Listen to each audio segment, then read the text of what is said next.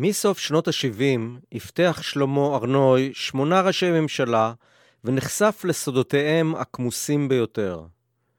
ב-1982 הוא רץ בז'קט ובתחתונים להציל את ראש הממשלה מנחם בגין שנפל במקלחת. רחבעם זאבי נרצח במשמרת שלו לאחר שסירב להיות מאובטח. לצד פרס הוא חטף עגבניות, ביצים סרוחות וגם כוסית וויסקי אחת. ולא פעם הוא גם נחלץ כדי להציל את פמליית ראש הממשלה מתקריות דיפלומטיות מביכות בחו"ל. כשרבין נרצח, הוא היה בשליחות בחו"ל, ממנה נקרא לחזור בדחיפות כדי לעמוד בראש היחידה לאבטחת אישים, שקרסה ברגע המבחן החשוב ביותר שלה, ולשקמה. לאחרונה הוא שימש כיועץ המקצועי של יוצרי ימים נוראים, הסרט על יגאל עמיר, המתנקש ששינה את פניה של מדינת ישראל, בסצנת הסיום המרטיטה של הרצח בכיכר. על הסט של ימים נוראים התבררו לו מחדלים נוספים של השב"כ מאותו ערב נורא. מאלה שלא הגיעו לוועדות החקירה. לקראת יום השנה ה-24 לרצח רבין, נפגשתי עם ארנוי לשיחה על גבולות המקצוע, על הצלחתן המסחררת של תיאוריות קונספירציה על הרצח, ועל העובדה המדהימה שיש גם אנשי שב"כ שמאמינים להן. שוחחנו על חטא ההיבריס של היחידה שעליה פיקד, ועל כישלונה באבחון תהליכי העומק שמתרחשים בחברה הישראלית. וכן, הוא צופה שיגאל עמיר עוד ישוחרר. זהו כתב אישום חריף על היחידה לאבטחת אישים בשב"כ ממי שהיה מפקדה. האזינו, שפטו ושתפו.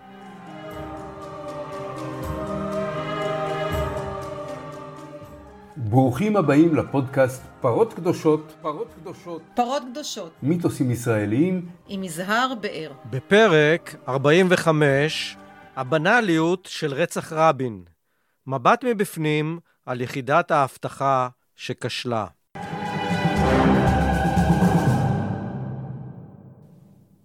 שלמה ארנוי, שלום. לרגל הפגישה שלנו, רצתי לראות את הסרט ימים נוראים. הוא, הוא, הוא לא חידש לי הרבה דברים בממד העובדתי, אבל uh, הוא ללא ספק uh, מאוד uh, תופס ואוחז, בייחוד בסצנת הסיום. שאתה היית היועץ המקצועי של יוצרי הסרט, והעמדת את האנשים לפי מה שהיה במציאות. ומה שהיה מזעזע ביותר עד, עד כדי רמות על של התרגשות, זה הבנאליות של האסון שקרה לנו. שנדמה שבא לך לתלוש את שערות ראשך מהפשטות ומהקלות שבה מחבל יהודי אה, יכול ליחידה המפוארת ביותר של אה, מוסדות הביטחון הישראלים אולי, עד אז. השאלה שאני שואל אותך היא, קודם כל, אה, איך זה קרה? קודם כל צריך להבין שבמונחים של אבטחת אישים, זה נקרא אה, רצח או התנגשות. בתחום התפר, תחום התפר זה תחום שיש מעבר בין מצבי אבטחה, בעיקר יציאה של מאובטח או הגעה של מאובטח למקום אירוע או לבניין, ולפי הסטטיסטיקה העולמית, במאה השנים האחרונות, יותר מ-40% מההתנגשויות באישים מאובטחים, וגם לא באישים מאובטחים, מתבצעים באזור הזה. ולכן תחום התפר זה אחד התחומים שהם הכי אה, נלמדים ו... אה, ולגביהם מתאמנים הכי הרבה באבטחת אישים עד אז. תחום התפר זה תחום בעייתי מאוד, ודווקא בתחום התפר שלגביו היחידה לאבטחת אישים התאמנה רבות והייתה פקיעה מאוד באיך להיערך בו, דווקא במקום הזה היא כשלה בו. למעשה היא כשלה בכיתה א', לא באוניברסיטה, היא כשלה בשלום כיתה א'. בשביל זה, ההתנגשות הזאת היא התנגשות אה, למעשה מבחינה מקצועית מחפירה. כי הכישלון היה במקום שהוא, ובסוג של התנגשות של ירי מטווח קצר, התנגשות שאמורה הייתה למנע בקלות. אם אתה זוכר, ב-1981, בנאום הצ'חצ'חים המפורסם של בגין, כשעמדו שם יותר מ-40 אלף איש, וכל ה-40 אלף איש האלה, לא כולם, אלא חלקם הגדול, נהר לחניון הצפוני בסוף האירוע. נקטנו בשיטה מאוד פשוטה, פשוט נקטנו בשיטה של, נקטנו בשיטה מאוד פשוטה של הטיה. הוצאנו את ראש הממשלה בלי ידיעת אף אחד, כולל אי ידיעת המשטרה, מיציאה אחרת, אחרת. שהיא נקראת יציאת הזבל. בעוד שכל ההמונים נהרו לכיוון החניון כן. הצפוני, אנחנו יצאנו מהצד המערבי של החניון, בלי שאף אחד ידע. כן. יש הרבה אמצעים להתמודדות. במבט הכי פשוט והכי לא מקצועי, נדמה שכאילו היה חסר הג'ינג'י עם המפתחות. זאת אומרת שמספיק שאחד המאבטחים, שהיה מסתכל יותר בזריזות, או מגיב יותר בתושייה, כל הרצח הזה היה יכול להימנע. יש פה אלמנט מאוד מאוד uh, מרכזי, זה נקרא אשמת הש"ג, למרות שאף פעם זה לא עלה ולא צף ולא בוועדות החקירה למיניהם, וזה אה, הימצאותו של מאבטח, אשר היה ממוקם במשך 40 דקות 4 מטר מיגאל עמיר, ואותו מאבטח היה אמור גם לאתר את יגאל עמיר מראש, וגם לטפל בו. יגאל עמיר, דרך אגב, טען בחקירתו, אם הוא רק היה מסתכל אליי, הייתי הולך מהמקום. כן. אני תמיד משווה את זה, דרך אגב, ל-60 על 6 של הפלי ים בטרום מלחמת העצמאות, שעשו 60 מטר בשש שעות. שם הייתה הצלחה, פה היה כישלון בולט של 40 דקות של מאבטח שלא עשה את הדבר הכי בסיסי באבטחת אישים, וזה איתור וזיהוי חשודים. הוא לא הסתכל עליו, לא טיפל בו, לא איתר, ויגאל עמיר במקביל יצר לעצמו כיסוי לא רע, דרך אגב, ורואים את זה טוב מאוד בסרט, בנה לעצמו כיסוי כאילו הוא אחד מכוחות האבטחה, כן. למעשה. אנשי היס"מ שעמדו לידו כן. הבינו שהוא, חשבו אחד, שהוא, כן. שהוא אחד מהם כסמוי. אבל לא היה פה שום התייחסות. כל התכנון היה לקוי, המקום כן. היה צריך להיות ריק, כן. לפחות בטווחים של 20-30 מטר מכל, לכל צד. כן. אבל יש פה בפירוש אשמת הש"ג, שלא צפה דרך אגב בוועדות החקירה ולא עלתה. בצורה הכי פשוטה, מכל התחקירים והמסקנות שהגעתם אליהם, מה הייתה הסיבה של הכשל? לכשל היו הרבה הרבה סיבות. אני מחלק את זה לשני uh, תחומים. אחד, התנאים שהובילו לכשל הזה, והגורמים הישירים. הגורמים הישירים זה תכנון מבצעי לקוי. קודם כל. תכנון מבצעי לקוי, לפיו החניון הצפוני לא היה שייך למערכת האבטחה המסוננת הכללית, הסינון בוצע במדרגות כלפי, אה, החניון, אה, כלפי הבמה למעלה, ולא בוצע סינון כנדרש בכניסה לחניון הצפוני. זה, זה הג'ינג'ים המפתחות בעצם. זה הג'ינג'ים המפתחות. יש עוד הרבה גורמים נוספים בשטח, שם סריקות שלא בוצעו כנדרש, סגירה, ויש מיליון מיליון גורמים. כל, כלומר, מה שאתה בעצם טוען שהנהלים היו נכונים, הביצוע היה כושל? התפיסה שהייתה נהוגה ערב רצח אה, רבין, הייתה מספקת בשביל למנוע את הרצח. הייתה מספיקה. הייתה, הייתה, זה, אם, אם, היית, כבר... אם הייתה נעשית כמו שצריך. כן, אם הייתה נעשית. אם כי על הנקודה הזאת חלוקים אליי, חלוקים איתי רוב חבריי למקצוע. טוענים שהתפיסה לא הייתה נכונה, והתפיסה כשלה. אני טוען שהתפיסה לגבי רצח רבין עצמו, כלומר ירי בטווח קצר בתחום התפר, התפיסה שהייתה נהוגה הייתה מספקת. הביצוע לא היה... אה, לא היה. אוקיי. אבל זה שייך להיבטים הטכניים יותר. הטכניים, המבצעיים. תפיסה באופן כללי, ואני עכשיו, למעשה זה היה מהפקות הלקחים המשמעותיות ביותר אחרי רצח רבין, היא דבר ראשון שאנחנו הסתמכנו רק על מעגל אבטחה אחת. ברגע שמעגל האבטחה הצמודה כשל, הכל קרס. התפיסה השתנתה לאחר מכן, לפיה יש צורך לבנות מעגלי מניעה משמעותיים ולהשקיע בעיקר במניעה. היום דרך אגב שאני יועץ בעולם לכל מיני יחידות לאבטחת אישים, אני אומר להם, דבר ראשון, 75% מהמשאבים ומהכסף ומהיכולות משקיעים קודם כל באמצעי המניעה ובמעגלים נוספים, ורק 25% באבטחה הצמודה. כי האבטחה הצמודה סופה בדרך כלל, אם אין מעגלים אחרים, להיכשל. כן. אה, ול- ולכן היום העסק בנוי, בנוי אחרת לחלוטין. רגע, אבל לפני שאתה ממשיך, מה הסיבות, אה, העומק או הרוחב ל- לכך שהתאפשר המחדל הנורא הזה? ש- פה אני נכנס כבר לא לגורמים המקצועיים, אלא לתנאים שהובילו לרצח. שזה כמובן, אני כבר מדגיש שזה דעתי האישית, חלק חלוקים כמובן עליה.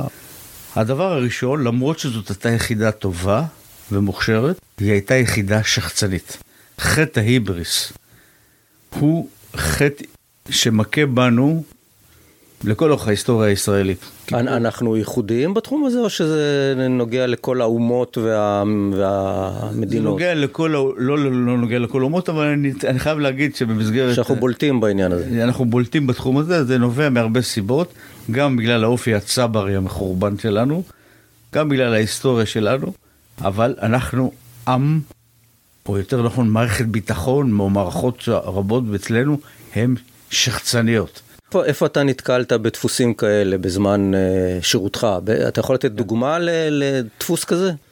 תראה, מה שקורה באבטחת אישים, השילוב בין הגיל הצעיר של המאבטחים, האופי הצברי המחורבן שלנו, ועוד נקודה מאוד מאוד עקרונית שהיא מיוחדת לאבטחת אישים, שבה אתה לוקח חבר'ה צעירים ומושיב אותם באוטו, שר... ברכב של ראש הממשלה או איך עובדים אישים, והם חושבים, כשהם כבר אה, ראש הממשלה או והם סגני ראש נותנים הממשלה. הוראות ל... לאישים ולזה, הם נעשים, המונח מורמים נקרא מעם. אבק הכוכבים זה נקרא.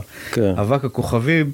דוב- אנחנו- דבק בהם, אבק ב- הכוכבים דבק בהם. והנושא הזה של השחצנות וחטא ההיבריס מלווה את היחידה מהקמתה, ולמעשה לפעמים עד היום, למרות שזו מלחמה די סיזיפית של ראשי היחידה בשביל להוריד את, ה, את גובה השחצנות. הגורם השני, שהוא תוצר של החטא ההיבריס, הוא התפיסה לפיה אנחנו הכי טובים בעולם ואין לנו מה ללמוד מאף אחד. היחידה הזאת ישבה בתוך אגף אבטחה, כשבאגף אבטחה התפתחו הרבה מאוד תפיסות אבטחה כתוצאה מפיגועים ואירועים שונים, גם בתחום אבטחת התעופה וגם בתחום אבטחת נציגויות, בעוד שבגלל חטא ההיבריס, התפיסות האלה לא חלחלו ליחידה לאבטחת אישים. למרות שצריך להבין שישב, כולם ישבו ביחד, באותו אגף, באותו אזור, ישבו ביחד בישיבות, בדיונים ובהכל. חטא ההיבריס מנע באדם מלקבל את התפיסות החדשות או להטמיע אותן. הדבר השלישי, פה אני בביקורת על ראשי היחידה ועל אה, ראש האגף אה, המיליה שסביבו, זה חוסר ההבנה או חוסר האינטליגנציה המספקת להבין מה קורה סביבם ולבצע הערכת מצב נכונה לא רק על בסיס מודיעין, אלא גם על בסיס התהליכים שקורים במדינת ישראל. להבין שהימין הקיצוני, המיליטנטי, כזה שהוא פועל באמצעים חשאיים, פועל באמצעים עם נשק, שמטרתו להרוג, להבין שהוא הפך להיות למעשה בשנתיים שלפני הרצח כיריב המרכזי שלו. היו לו הרבה יתרונות במרכאות. כיריב פוטנציאלי מול היחידה לאבטחת אישים הוא כיריב בכלל. היו לו כמה יתרונות בולטים. אחד, קודם כל, היכולת שלו להיטמע או היכולת הנגישות שלו לאישים. צריך להבין שבהפגנות הסוערות שהיו טרום הרצח, כן. עמדו מולנו אנשים שלפני כן עבדו במשרד ראש הממשלה או שעבדו במקומות אחרים שעבדו איתנו. כן. הדבר השני זה הניסיון המבצעי שלהם. צריך להבין, אם אתה תזכר, תזכור את פרשת המחתרת. המחתרת היהודית, כולם היו אנשי צבא לשעבר בעלי ניסיון מבצעי לא כן. מבוטל, אפילו טייס. אפילו טייס. כן. אם אני אקח דוגמה, היה לי איזה אה, כוונת פיגוע באחד מהאישים בתקופה שעוד הייתי רמ"ח אה, ראש ענף מבצעים, שהגיע מישיבה באזור הכותל, שבה ישב בחור שהיה קמב"ץ בסיירת מטכ"ל. דבר רביעי, יש אמל"ח, יש, יש נשק ויש ציוד. הדבר החמישי, הם התייחסו לכל ההיבטים הד... של הדמוקרטיה כמשהו אינסטרומנטלי שאפשר להגיע אליו, להשתמש בו, כדאי בו, אבל הם לא התייחסו לדמוקרטיה כדמוקרטיה לשמה. כן. וכמובן המוטיבציה, ודבר אחרון, המ... הכמות. בעוד שאנחנו מדברים פה על כמה אלפים של, על אלפים של פעילים בימין הקיצוני המיליטנטי, שאני משווה את זה לשמאל הקיצוני של אותו, של אותה תקופה, אנחנו מדברים על בודדים או על כמה עשרות בודדים חסרי ניסיון, הימין הקיצוני בקרב היהודים היה, הפך להיות יריב בעייתי מאוד לאבטחת אישים. כן, אבל באופן אה, אולי אירוני, בראש השב"כ אז עמד אה, כרמי גילון, שהיה המומחה ל... לטרור יהודי ולאידיאולוגיה קיצונית ימנית, והוא התריע בעצמו קדם הרצח, אז איך זה דווקא אה, לא חלחל? מצד אחד היה פה ראש שב"כ, קרבי גילון, שהיה מומחה לתחום העבריינות האידיאולוגית מצד הימין, מומחה נאמבר 1 דרך אגב, אין ספק. אבל, ופה אני מנוגן בנקודה החמישית, ופה אני מאשים את מטה השב"כ, מטה השב"כ בשילוב הגורמים שציינתי לפני כן, השחצנות, חטא ההיבריס והכל, לא התייחס ליחידה, מאז הקמתה דרך אגב, היחידה הוקמה ב-1958 בעקבות השלכת הרימון בכנסת, אם אתה זוכר. כן, כן. מאז ועד רצח רבין לא התייחס ליחידה כנדרש. וקראו לזה אפילו בתקופה מסוימת יחידת הליווי. מין ילד חוץ כזה. נערי, נערי ליווי, מה שנקרא. כן. נערי ליווי. לבושים יפה, חליפות, יש קרובים לראש הממשלה, אבל אין, לא היה מעורבות והתייחסות מקצועית ובקרה בכלל רצינית מצד, מלמד בתקופות מסוימות שבהם אברום היה ראש השב"כ. לא התייחס כנדרש, לא מבחינת ההתייחסות של בקרה, של הבנה, של זה, ולא בהיבטי תקציבים. זו הייתה יחידה קטנה מאוד, אני כבר יכול להגיד אני לא יכול להגיד מה המספר היום, אבל אז הייתה ערב רצח רבין מנתה שיש, בסך הכל 69 מאבטחים. ש, ש, שהתפקיד שלהם היה לגונן על ראש על הממשלה? הממש... על כל הממשלה. על כל, על הממשלה. כל סמלי השלטון בעצם. אז לא היה עוד המונח סמלי שלטון, זה הוא פותח לאחר מכן, על כל הממשלה בכל מיני רמות אה, אבטחה שליות, שראש הממשלה הוא האישיות המרכזית, שבסיכומו של דבר לא הייתה אינטליגנציה מספקת כן, להבין שהיריב היהודי מקרב הימין הקיצוני הוא היריב המרכזי, כן. ולא הערבים דווקא. גם ש... לא, לא נעשה בעצם החלפת דיסקט אחרי אוסלו, שב, שבעצם ה, הימין הופך ל, לאיום הגדול. הייתה החלפת דיסקט במובן של הפרות סדר, היו הפרות סדר כבדות. ו... זה לא שאף אחד לא הבין שמקרב היהודים יכול להיות מתנקש. זה לא נכון האידאול, המיתוס הזה שנוצר, זה לא נכון. כן. אבל להבין שהימין הקיצוני, המיליטנטי, הוא היריב הבעייתי והמקצועי שמולו צריך להתמודד עכשיו, ובגלל זה צריך לשנות את תפיסת האבטחה. כן. זה לא נפל האסימון הזה כנדרש. כן. למרות שהיה ראש שב"כ שהבין בזה לא רע, הבין בזה טוב מאוד אפילו. כן.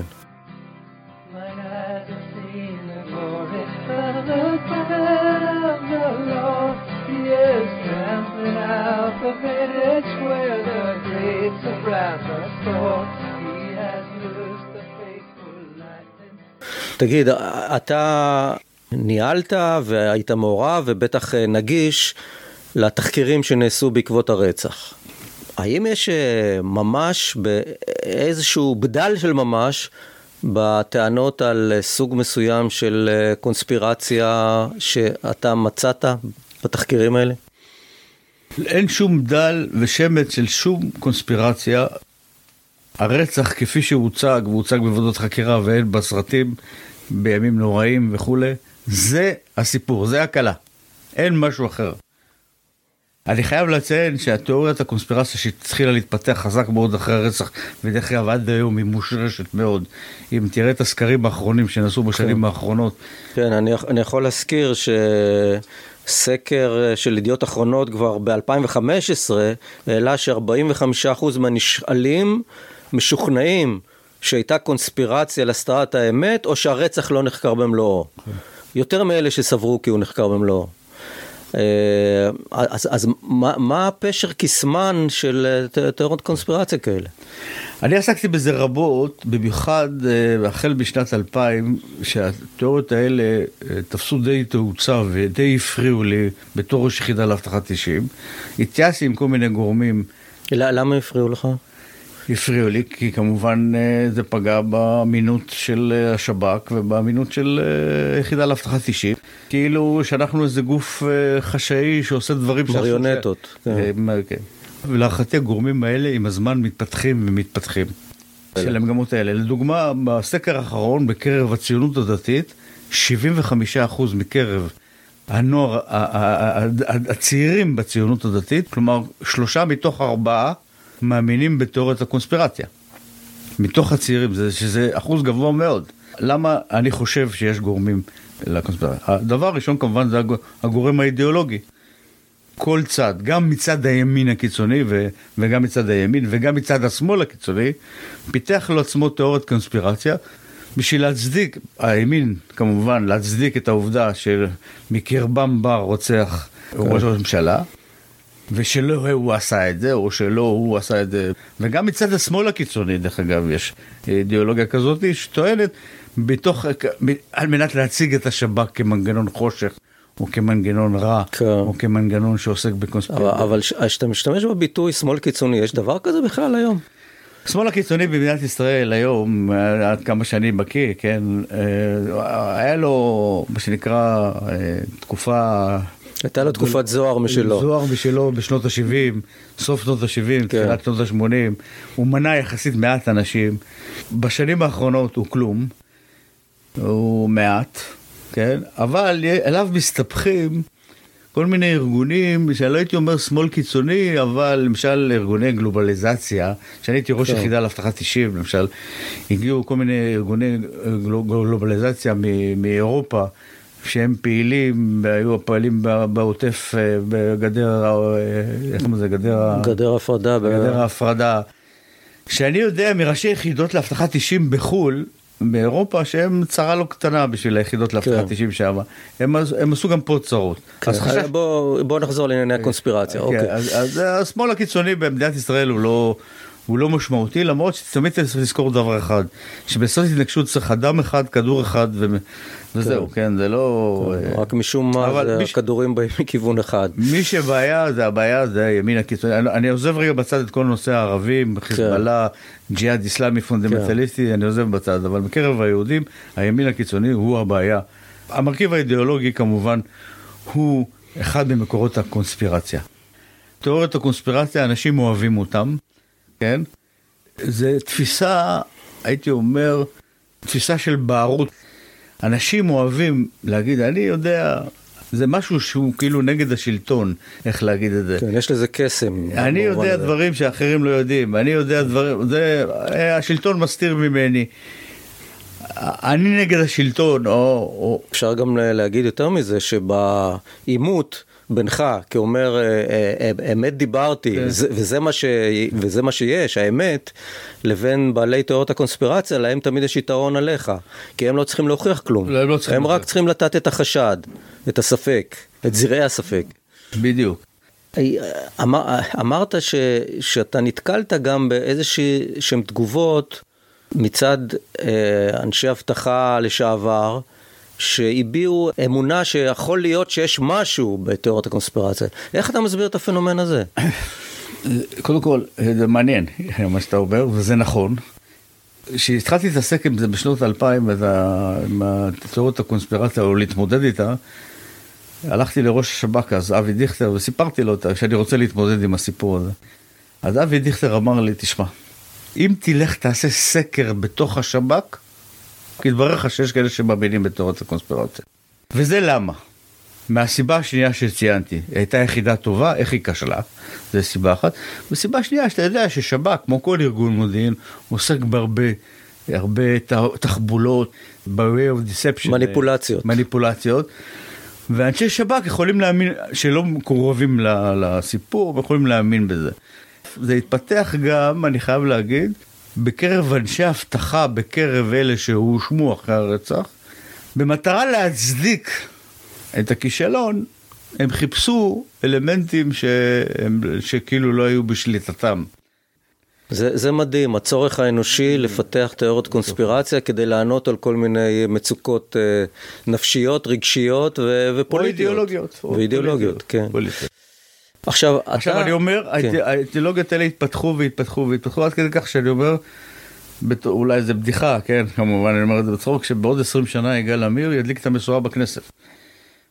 אתה חושב אני באמת... חושב שלאט לאט בגלל שהדור, וזה חשיבותם של הסרטים שנוצרים היום, לקעקע את זה כמובן, אבל לאט לאט שהזמן חולף והתיאוריות מתפתחות והאמונה והאידיאולוגיה והמדינה בכלל נעשית ימנית וימנית יותר, בסוף יגאל עמיר להערכתי, תהיה לו לגיטימציה, וזה הפחד שלי.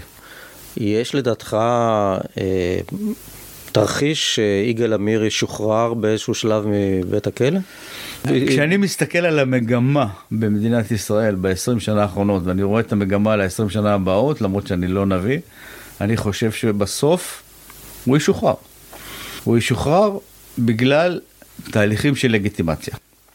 אם אנחנו מדברים על תהליכים של לגיטימציה, בסרט ימים נוראים אתה שימשת יועץ מקצועי. בסצנת הסיום של הרצח. כן. ולמעשה הדרכת את, ה, את הצוות הקולנועים לגבי אה, העובדות שהיו בשטח, העמדה של הגיבורים במרכאות ולא במרכאות. האם במהלך העבודה האינט- האינטנסיבית על, אה, על הפקת סצנת הסיום הזאת, שאגב היא מאוד מרשימה, אה, האם למדת משהו על, ה, על הרצח עצמו?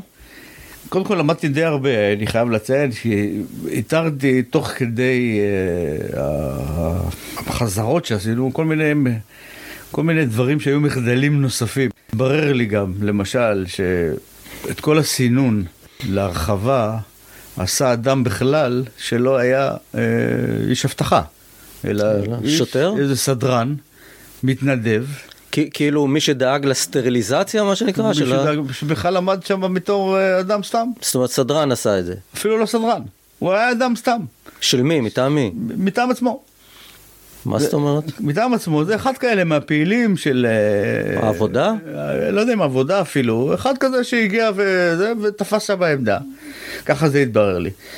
רגע, ה- ה- מה שאתה רוצה להגיד, שאף אחד מאנשי המקצוע של האבטחה, של השב"כ לא ושל המשטרה לא דאג לסטריליזציה? לא, עשת- לא דאג לסינון ממש. זה דבר אחד. זה מדהים ו- ומדאיג ומסמר שיער. דבר שני, שכן התברר לי, שלמרות שטענו שהיה כאוס מוחלט, כן הוציאו את האנשים עשר דקות לפני זה, אבל מה, חלקם חזרו כמה דקות לפני הירידה של אה, רבין, ביניהם, דרך אגב, יגאל עמיר. כן, יגאל עמיר כן הוצא מהשטח, זה מבחינה מקצועית, כאיש יחידת אבטחה, אתה, יגאל עמיר אה, ביצע את התפקיד שלו כמתנקש פר אקסלנס.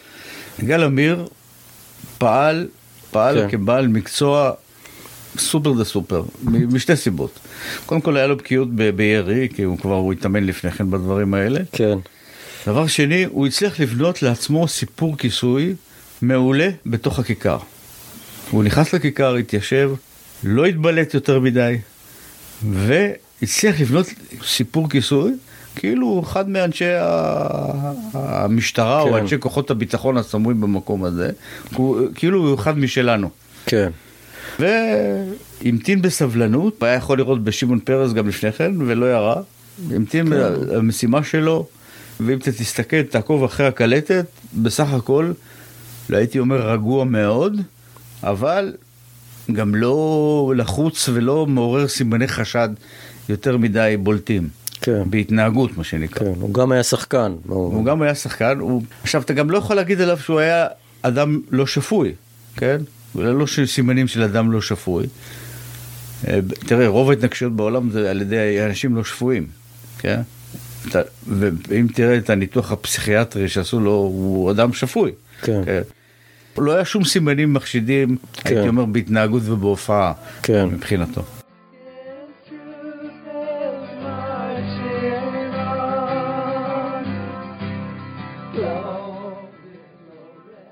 כמה זמן אחרי הרצח אתה מתמנה לשקם את היחידה? אני שבוע אחרי הרצח, יום, ביום שבת, התקשר כרמי גילון, אז היה ראש השירות, בשתיים בצהריים, שעון מקומי ארגנטינה, וביקש ממני לחזור עוד על, באותו לילה אה, לארץ, בשביל לעמוד בראש היחידה המבצעית. וכל מטרתי הייתה בשנתיים הראשונות, הייתה למעשה לבנות תפיסת אבטחת אישים חדשה ולשקם את כל התפיסה המבצעית ושיטת האבטחה. אני חייב להגיד שזה לא היה פשוט, נכנסתי למצב שבהתחלה לא ידעתי מה לעשות. היה כאוס מוחלט, חוסר ביטחון, בלאגן. אבל, נקודה מאוד מאוד חשובה, שהמיליה, וזו תופעה מאוד ייחודית למשבר, המיליה התחתון של מפקדי החוליות ביחידה, שזה הדרג הכי זוטר ביחידה של המפקדים, מאחר ומטה היחידה קרס, לקח את הפיקוד, את הניהול ובניית תפיסה על עצמו, והתארגן בכוחות עצמו, ואני למעשה לקחתי את מה שהם עשו ופעלו בהתחלה, והפכתי את זה לתורה. אפשר, אפשר להשוות את זה באיזושהי מידה למה שקרה בזמן אה, מלחמת יום כיפור, שהפיקוד הבכיר קרס והקונספציה קרסה, ובעצם מי שהחזיק את, את צה"ל זה הדרג הבינוני והחיילים, החיילים והמפקדים. זו השוואה מלאה ונכונה במאה אחוז. שמעתי את ההרצאה של האלוף בריק, ואז הבנתי שזו השוואה מלאה ונכונה. כן. מי שהחזיק בהתחלה את העסק, זה היו מפקדי החוליות.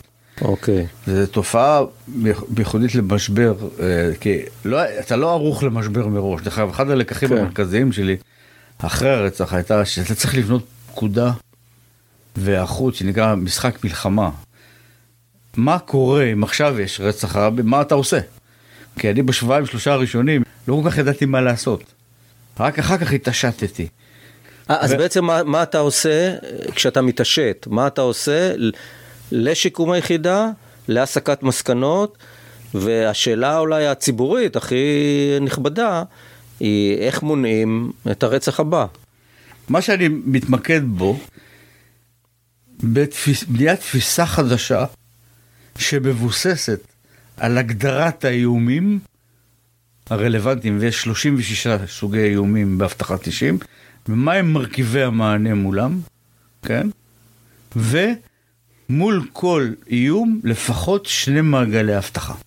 כשאתה מדבר על אה, ס- 36 סוגי איום, זה, זה מהסוג של אה, מתנקש אה, מטווח קרוב, אה, או צלף, או מכונית תופת, או כן. דברים כאלה? איום, זה יכול להיות על כל הסקאלה של מאיום השפלה, כלומר, אני זורק עליך, כמו שקרה לי עם פרס, שופך עליך כוס וויסקי, מי עשה את זה? עשו את זה בבחירות של 81, כן? או זורק עליך עגבניות, גם כן ב-81, או ביצים סרוחות. ביצים סרוחות, כן? ביצים סרוחות גם כן ב-81 דרך אגב, גם על פרס? גם על פרס, עד ירי טיל נ"ט או טיל רגיל על המטוס הנשיאותי או על מטוס ראש הממשלה. על הסקאלה הזאת, תחת ראש הממשלה אתה בונה את מרכיבי המענה מול כל איום, גם ללא מודיעין. ומול כל איום לפחות שני מעגלי אבטחה, לפחות שני מעגלי אבטחה, על בסיס ההנחה שתמיד מעגל אחד יקרוס.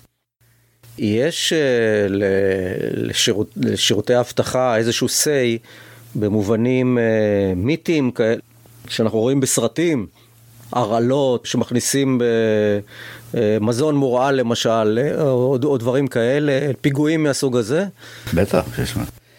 דפה של הרעלה. אבל אין, אין, אין תואמים. אין, אין ת- טוב, אין טוב. יש אולי לישיב אחרת.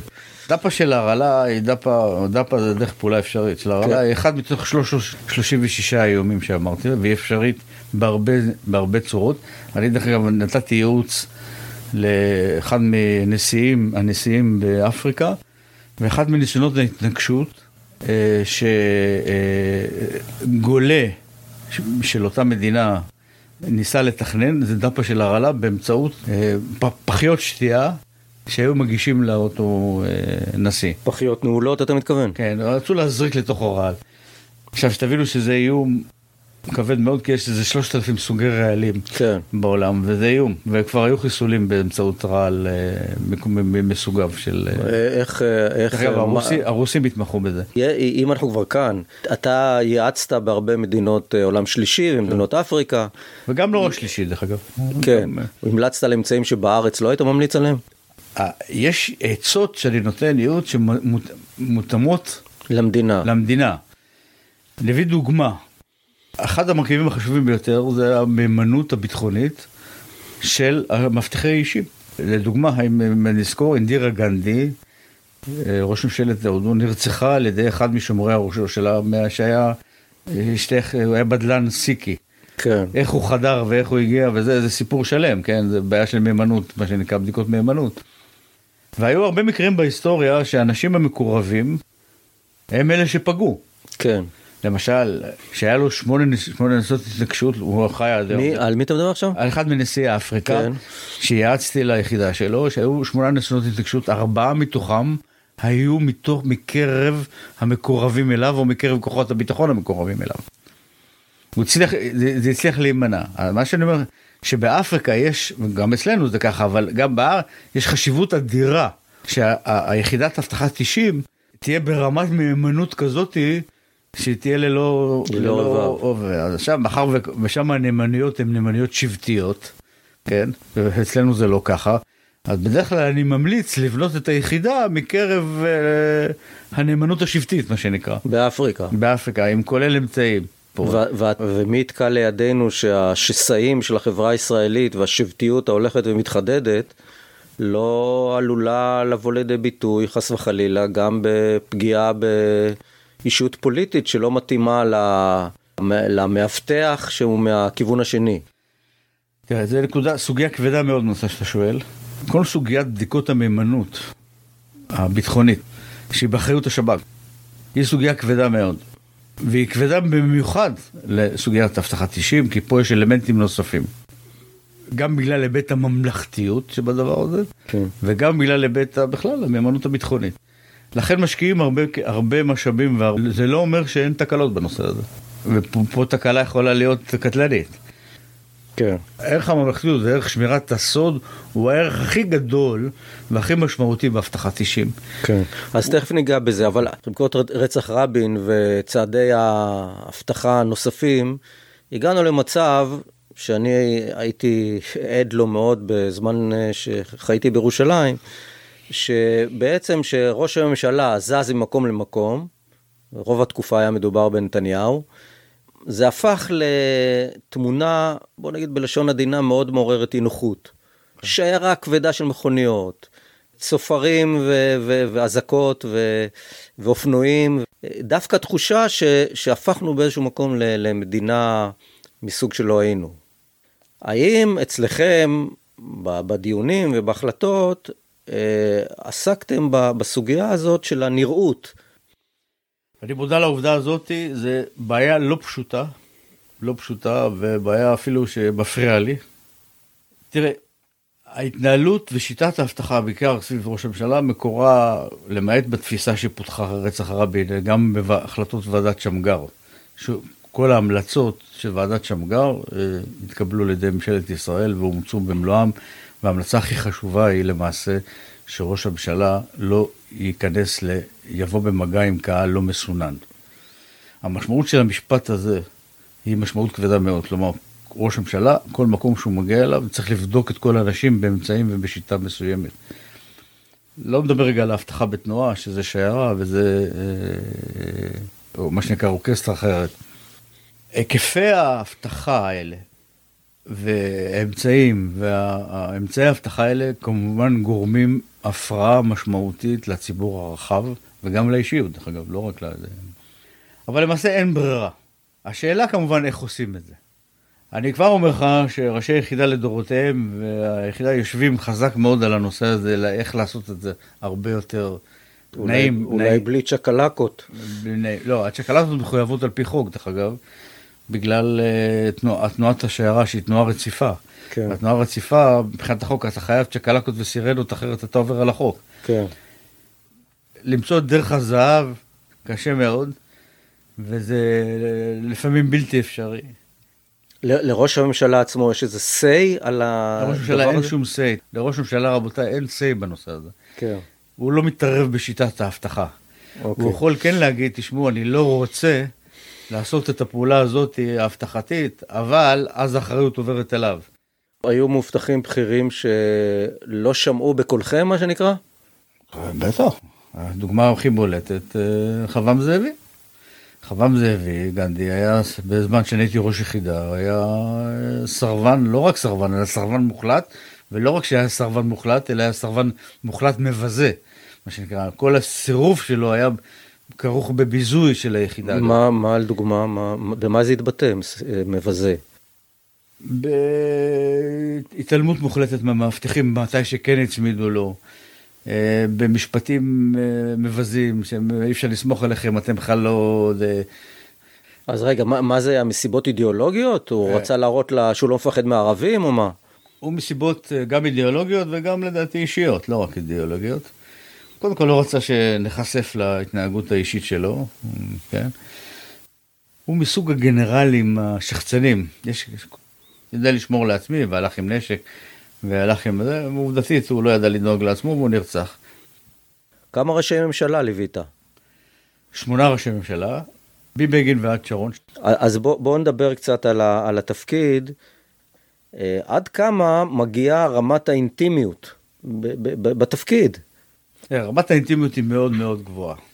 כמובן תלוי באישיות עצמה. צריך להבין שלמשל עם אריק, אריק שרון, משנת 1979 עבדתי בכל סוגי התפקידים שהוא היה בהם, מהיותו שר חקלאות ועד ראש ממשלה, ובכל הנסיבות האפשריות, כולל בנסיעות לחוץ לארץ. זאת אומרת, לא רק כראש ממשלה. לא רק כראש ממשלה, עבדתי איתו בחברות השקמים, ולמעשה אה, הכרתי אותו ואת משפחתו על בוריה, וכמובן שהיחסים הם יחסים אינטימיים, אה, מלאים, אה, אינטימיים, חבריים. וכנ"ל עם שמעון פרס, וכנ"ל רבין עבדתי הרבה פחות, כי לא יצא לי זה, אבל כל מיני אישים שעבדתי איתם בצורה, אולמרט, ועבדתי איתם בצורה די צמודה. חשוב מאוד להדגיש, וזה אחת הדילמות והבעיות המרכזיות, שאתה צריך לעצול, לעשות לעצמך, לא משנה באיזה תפקיד, אם אתה מבטיח ראש צוות או ראש יחידה, בעיקר אם אתה ראש יחידה, לעשות איזה מסך, ליצור מסך בין האינטימיות והחברות והנאמנות וה... והכול, לבין העובדה שבסוף אתה צריך גם להגיד לו מה לעשות. אתה עוסק עם אישים, ואישים הם לא אנשים אה, טיפשים, ברור, הם אנשים מתוחכמים, ולהם יש למטרות שונות מאשר שלך, ולפעמים הם יכולים לעבור, לחצות את המסך הזה בבקשות ובדרישות שהם לא, לא אסור, לך למעשה לעשות אותם. כמו מה, שתעשה להם שירותים אזרחיים, תקנה, תביא להם מהמכולת משהו, דברים כאלה? תצדיק למשל אה, אי הליכה שלו לאיזה מקום בנסיבות אבטחתיות למשל. Mm. אה, שתיתן שירותים כאלה או אחרים, שכל מיני דברים ש... תגיד לזה ככה, או ת, תגיד לאשתי ככה. כן. או שתעשה כל מיני דברים, אני, איך להגיד אותם, שהם מעבר לתפקידך. עכשיו, נכון שאתה בפירוש אה, דואג להרבה דברים שמעבר לתפקידך, כמו עמידה בזמנים של אותה אישיות, מסלולי נסיעה, שחלקם הם לא פרופר אבטחה, אבל לעשות את הגבול הוא חשוב מאוד. אסור לחטוא בדבר הזה. כי בסופו של דבר, למרות היחסים אינטימיים, אתה לא חבר שלו. כן, ما, אתה... מה אתה אומר לראש הממשלה שהוא בא אליך בבקשה שהיא נראית לא נאותה מבחינתך? תראה, בכל מקרה, בקשה לא נאותה, אה, שאלה אם כמובן לא נאותה חוקית, כן? אם היא לא נאותה ואתה יכול לבצע אותה וזה לא יפגע בצרכי הביטחון או בהיבט הביטחוני או בדימה, אתה מחפש את הדרך איך לגלגל את זה, מה שנקרא, לעוזרים שלו, כן? שהם יבצעו את זה עבורך.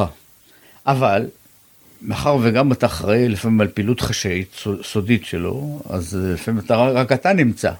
אבל אז אתה אחראי על הכל. גם על הפעילות הסודית וגם כל בקשה שלו. דילמה לא פשוטה, הדילמה הזאת, אין, אין ספק.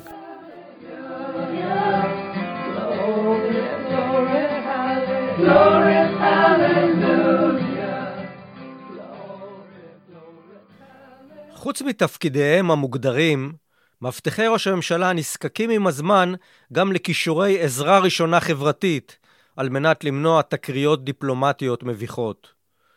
באחד הביקורים הרשמיים של ראש הממשלה במזרח אירופה, הבחין ארנוי באחד מאנשי הפמליה הישראלים, שהרבה לשתות באותו ערב, נטפל אל אחת הדיפלומטיות המקומיות, בנסיבות שהיום ניתן היה להגדיר אותן כהטרדה מינית. ניגשתי אליו בשקט והובלתי אותו אל מחוץ לאולם קבלת הפנים, לפני שיאבד שליטה לחלוטין. כמובן, ניגשתי אחר כך לאותה גברת כדי להתנצל. סיפר. אבל יש מצבים דרמטיים יותר, למשל, כשראש הממשלה מחליק במקלחת. אה, אה, מצאת את עצמך במצבים אה, רפואיים, שאתה עזרה ראשונה? למשל עם... מלא. קודם כל בתקופה של ראש הממשלה בגין, כידוע- הוא סבל עם הלב, אה, מה שנקרא בהתקפי לב, ופעם אחת הייתי בסיטואציה שהוא חש ברע, דווקא היה באמבטיה. בגין, אם אתה זוכר, בשנת 80, אה, 82 נדמה לי, כן, נפל אה, באמבטיה ושבר כן. את גם אגן החיים. באותו, באותו הוא היה כבר בדימוס או כראש לא, לא, ממשלה? היה ראש ממשלה מכהן. היה בזמן, אחרי מלחמת לבנון זה היה. כן. היה ראש ממשלה מכהן. באותו זמן התקלחתי אני במקלחת אחרת, איפה שאנחנו ישנו, ומפקד החוליה, בחור בשם אבי, היה בתא המשמר הקדמי באותו זמן. הבת הצעירה, הבת הצעירה ירדה וצ- וצעקה שהוא נפ- נפל באמבטיה. אבי צעק לי, תגיע מהר עם ה... עם ה... היה לנו את הבלוני חמצן, כי חשבנו כן. שזה התקף לב, לא הבנו מה... כן. מהר התנגפתי, שמתי עליי ז'קט ותחתונים. אה? ורצתי עם הבלונים לקומה השנייה, ואז ראינו שלמעשה הוא נפל באמבטיה כן. וש- ושב את אגן הירחיים. פינינו אותו עם שמיכה. זאת אומרת, הוא היה עירו- עירום במקלחת. שמיכה. כן. פינינו אותו ל- לרצפה, החזקנו את הרופא, מד"א. את הרופא, לא מד"א, את הרופא שלו. כן. היה פרופסור גוטסמן אז. כן. למרות שהוא היה רופא לב, דרך אגב. כן. הוא לא היה רופא לזה. הגיע למקום ואמר שצריך לפנות אותם. אני גם חייב להגיד ששם היה לי גם קטע לא מצחיק. והיה לנו רכב מונקו ענק. הוצאתי את המונקו מהחנייה ונסעתי רוורס, ואז מישהו התנגש בי מאחורה שהגיע, נסעתי בניגוד לחוק כמובן, התנגש בי, ובאותה סיטואציה שהוא שוכב למעלה, ובקיצור, ואז הוא פונה לבית חולים, אתה נשאת אותו על יד- ידיים בעצם? אה, נסענו אותו, אה, אותו עם אה, שמיכה. עם שמיכה. אתה האלונקה. השני. כן. דרך אגב, כשהגענו לבית חולים, הוא ביקש שמי שיעבירו אותו למיטה, זה אנחנו ולא האחים. כי- ה- כי- כי הוא היה כי פמיליארי כי איתכם? הוא- כי הוא שמח עלינו. אוקיי. תשמע, גם ישבתי איתו חודשים בכל התקופה שהיה בבתי בתי חולים. ו- כשאתה אה, נוס- נוסע למשל עם אישיות בכירה לחו"ל, לחו"ל או בארץ, לא, לא משנה, ואנחנו, בתוך עמנו אנחנו יושבים ואנחנו יודעים ש, שלכל אדם יש סודות, גם לאנשים, אה, פוליטיקאים בכירים, סודות, יצרים וכדומה. מצאת את עצמך לפעמים בדילמות, מה אני עושה מול דברים שאני עד להם.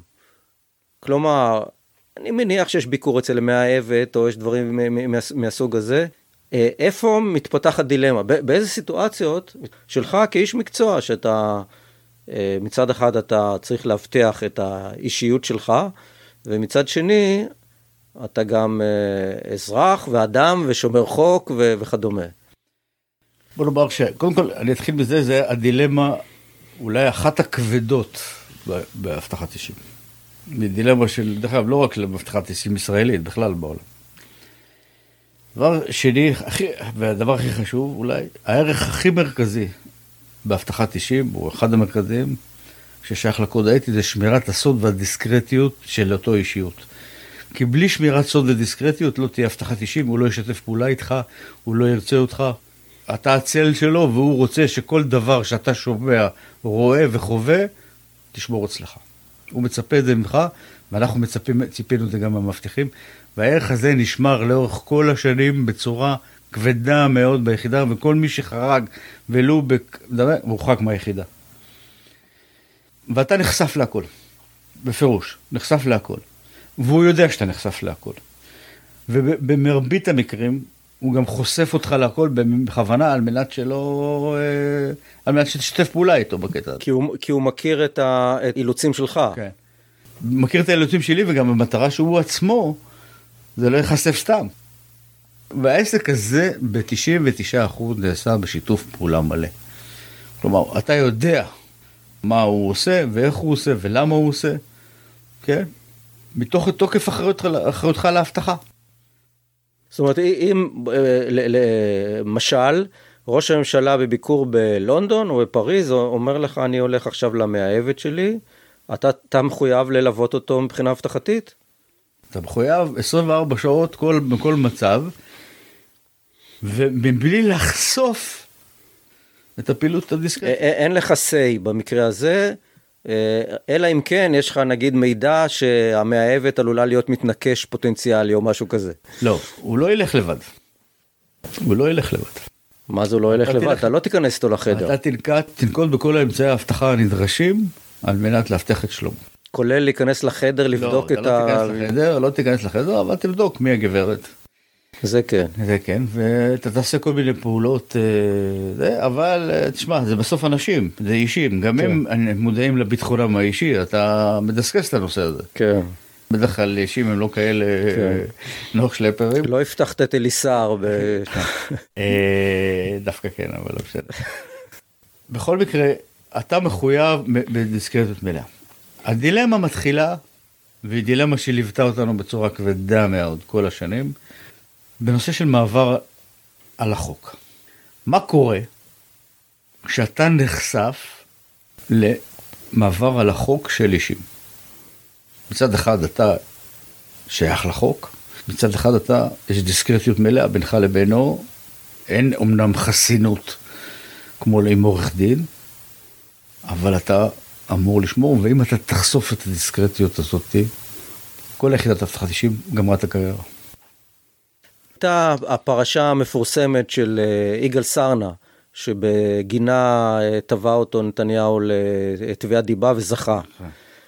יגאל סרנה טען טענה עובדתית לדבריו, שקרה אירוע עם אה, ראש הממשלה, שאשתו זרקה אותו מהמכונית באמצע שיירה וכדומה וכדומה, והוא טוען שהמידע הגיע אליו מאחד מהמאבטחים. יש פה לפ- לפחות, אתה, אני חושב, תסכים איתי, איזו שאלה מוסרית. זאת אומרת, יכול להיות שבגין אה, השתיקה שמעוגנת בקוד האתי של יחידת האבטחה, בעצם נגרם עוול לאדם שלא יכול להגן על עצמו ולהגיד אמת דיברתי. זה שאדם אחר ייפגע, זה לא עסקו של המאבטח. המטרה העיקרית של היחידה לאבטחת אישים ושל המאבטח היא לאבטח את שלומו של ראש הממשלה. אין לו מטרה מעבר לזה. כל היתר, למרות שאנחנו מדינה דמוקרטית ולמרות המתגמד או נחות מהדבר הזה. בצורה מוחלטת. אבל זה שאדם אחר ייפגע, זה לא עסקו של המאבטח, או של ראש היחידה לאבטחת אישים. בפירוש. עד איזה גבול? הגבול או קוד אתי. בקוד האתי נאמר בזמנו שעד רמה של פשע חמור, הסוד יישמר בקרב המאבטחים וראשי. מה עשו? עד רמה של פשע חמור. יישמר. לא, לא כן. ידווח, לא, כן. לא ייחקר, לא... פשע חמור זה אונס, רצח וכולי, כמובן שאם מאבטח נוכח בזה הוא חייב למנוע את זה, גם זה לא... אבל אם נודע לו על זה מידע, זה, זה הכוונה. כן.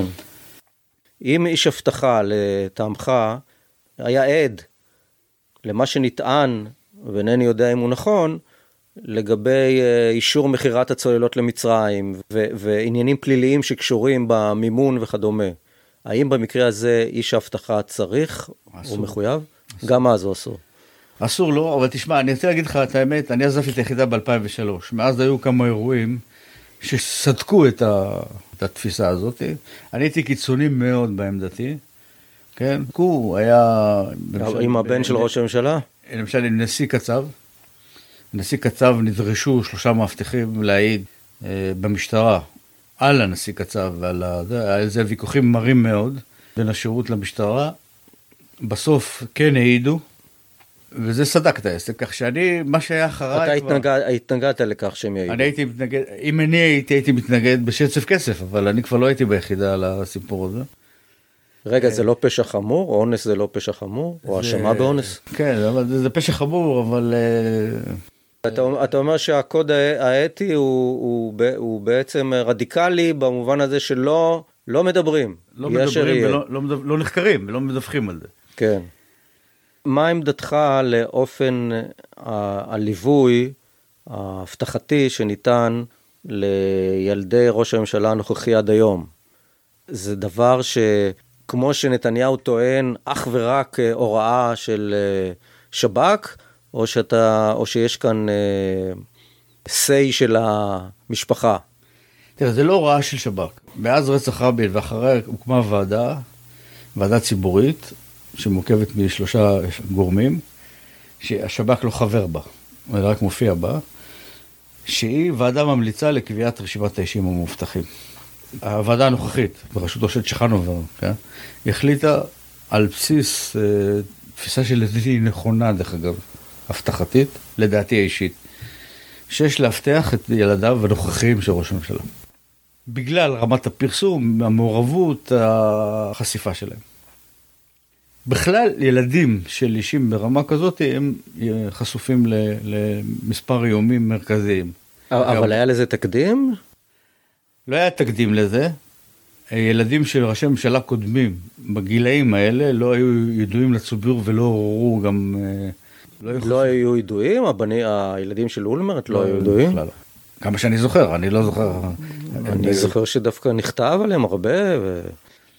אני כן חושב, ודרך אגב, אומר לך כבר חד וחלק, שבשונה מהרבה אנשים שחושבים, וצריך לנטרל פה את, את חוות דעתנו האישית על, ה, על, הבן, על הילדים עצמם, כן? כן. או עצם העובדה שהם ילדים חשופים ומפורסמים של ראש הממשלה הנוכחי, הם חייבים אבטחה. ש... איך האבטחה, מה רמת האבטחה, איך שיטתה, היא כבר מנדט של יחידה שנקראת מגן, מגן יחידה של משרד ראש הממשלה, כן, זה, לא, כן. זה לא השב"כ דרך אגב. כן, כן. שהיא כן. היא, היא קובעת את השיטה. כן. איך אתה, איך אתה מתייחס לסוג של אה, התנהלות ציבורית שאנחנו רואים באמריקה?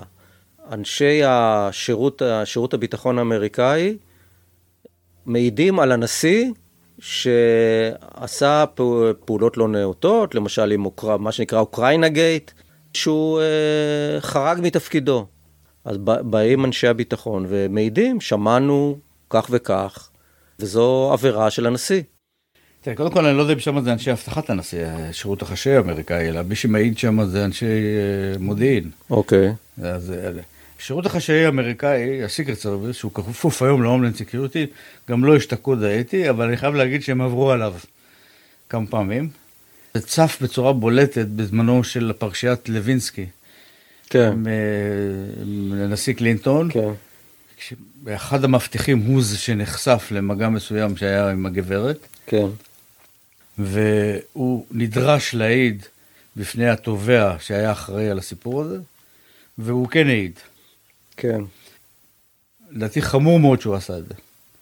ושהמנהלים שלו גם נתנו לו לעשות, אני לא יודע מה המערכת המשפטית שבה מחייבת או לא מחייבת, אני לא מכיר את זה, אבל העובדה שהם לא התעקשו על זה שלא, זה לא יהיה ככה, חמור, כי אני יודע, מה שהבנתי מסיפורים, אני לא מוודא את זה, שמערכת האמון בין uh, הנשיא קלינטון לבין מאבטחיו נפגעה בצורה קשה מאוד אחרי הסיפור הזה. וצריך להבין שבאבטחת אישים בלי אמון מלא, אין אבטחת אישים. ותזכרו, המטרה בסוף זה לאבטח את האישיות, לא המטרה האחרת. כל העיסוק בשמירת החוק ובהתנהלות של האישים וההתנהגות מוסרית, זה לא עסקה, לא עסקם של היחידה, הם לא אמונים על הדברים האלה. אנחנו לא שייכים למנזר הפרנסיסקני ולא שייכים לאף אה, גוף ששומר מוסר. אנחנו צריכים שהאיש יישאר בחיים. שמענו את שלמה ארנוי, מאבטחם של שמונה ראשי ממשלה וראש יחידת האבטחה בשב"כ לשעבר, שמונה לפקד עליה ולשקמה אחרי רצח רבין. שמענו על נסיבות הרצח ממי שחקר אותן מקרוב ובקיא אולי יותר מכל אחד אחר בפרטיהם. ונדהמנו שוב, וביתר שאת, מן הפשטות, הבנאליות והשרירותיות שבה הצליח מחבל יהודי להתנקש בחיי ראש ממשלה מכהן, ולהשפיע כך באמצעות אקדח אחד ושלושה כדורים על נתיב מסעה של מדינת ישראל. שמענו על ההיבריס שפשט ביחידה, שנחשבה אחת המפוארות שבמוסדות הביטחון הישראליים, ועל המחדלים הנוספים שגילה ארנוי בעת ששימש יועץ ליוצרי הסרט ימים נוראים על המתנקש יגאל עמיר. שמענו גם על הגבולות הנמתחים בקשרים האינטימיים הנוצרים בין מאבטחי ראש הממשלה והמאובטח שלהם, ועל הגבולות המטושטשים שקל מאוד לחצות אותם. נדמה לי כי הייתה זאת שיחה שהרלוונטיות שלה לא פחתה עם השנים. ואולי להפך. שאלות אקטואליות הנוגעות להבטחת אישים בישראל עדיין עומדות על הפרק, והדילמות רק מתחדדות. האם ייתכן רצח פוליטי נוסף בעתיד? היכן צריך לשרטט את גבולות המותר והאסור ביחסי מאבטחים ומאובטחים? האם גם ילדיו של ראש הממשלה זכאים או מחויבים להיות מאובטחים? ומתי על המאבטח למנוע, לעצור, לדווח ולהעיד על פעולות לא נאותות ולא חוקיות של המאובטח שהוא עד להן בתוקף תפקידו. הגעתם עד לכאן? אתם מוזמנים לשתף ולהמליץ לאחרים על הפרק. להתראות בפרק הבא.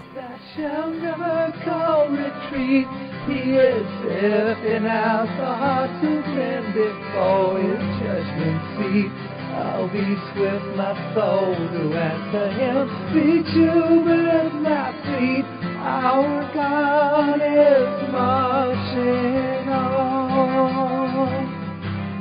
Glory, glory, hallelujah. Glory, hallelujah. Glory, glory, hallelujah. Glory, hallelujah. Glory, glory, hallelujah.